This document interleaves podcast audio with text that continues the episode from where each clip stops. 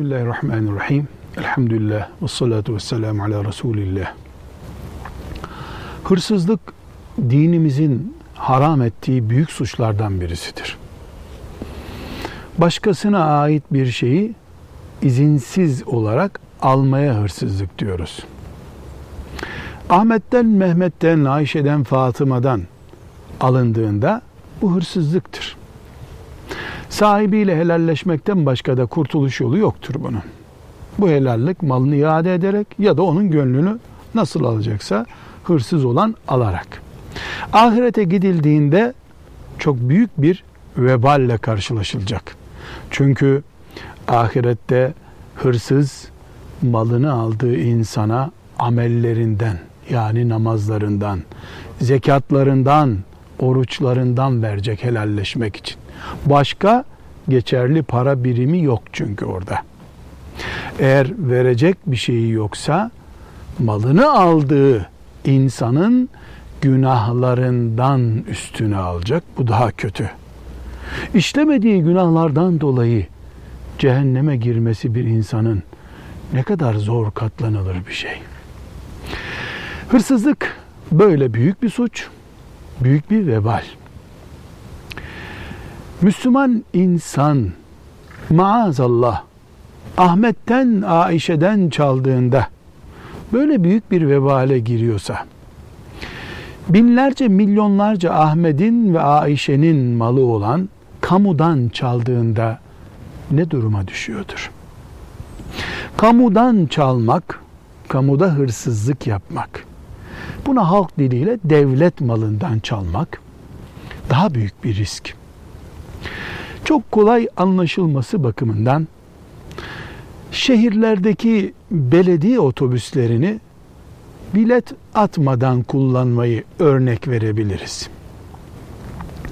Belediyelerin ücret olarak tayin ettiği miktar otobüse binmenin hakkıdır.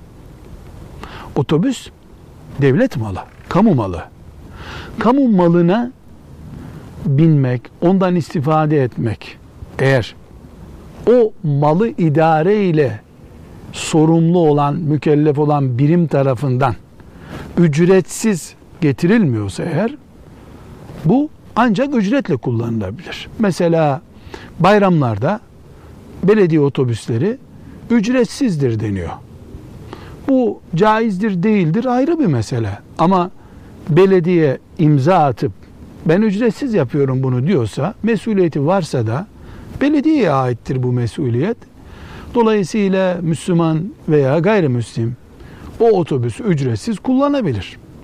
Ama ücretsiz olmayan otobüse ücret vermeden sahte kimlik göstererek kaş göz oyunu yaparak bir yolla başkasına ait kimliği kullanarak otobüse binen birisi bir kere veya bin kere o otobüsün hakkını vermeden otobüse binen birisi hırsızdır. Kamudan çalmış hırsızdır.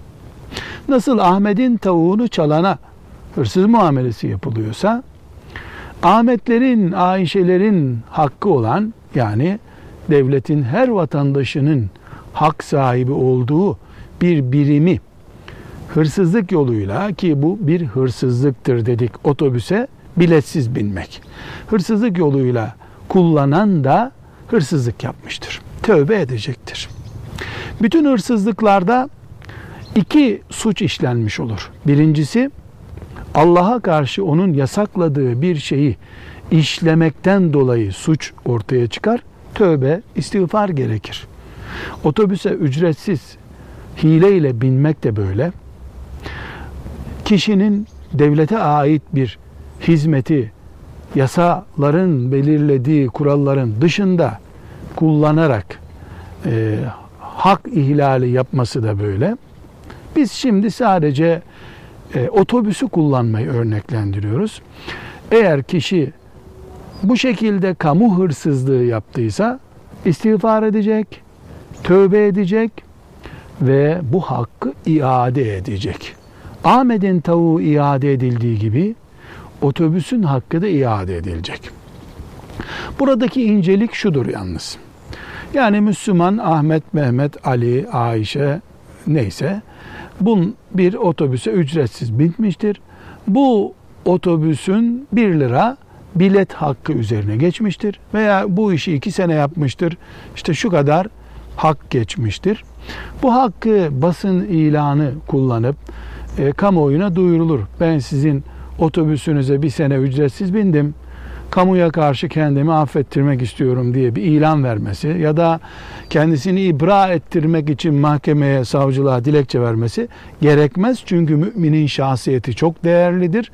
Otobüsten çok daha fazla değerlidir. O da o kamunun bir parçası zaten. Hırsızların cirit attığı toplumda yaşandığı hissine katkıda bulunmaz mümin. Ne yapar peki? Ne kadar zarar verdi mesela otobüse binmekten dolayı o kadar bilet alır, o biletleri imha eder örnek olarak.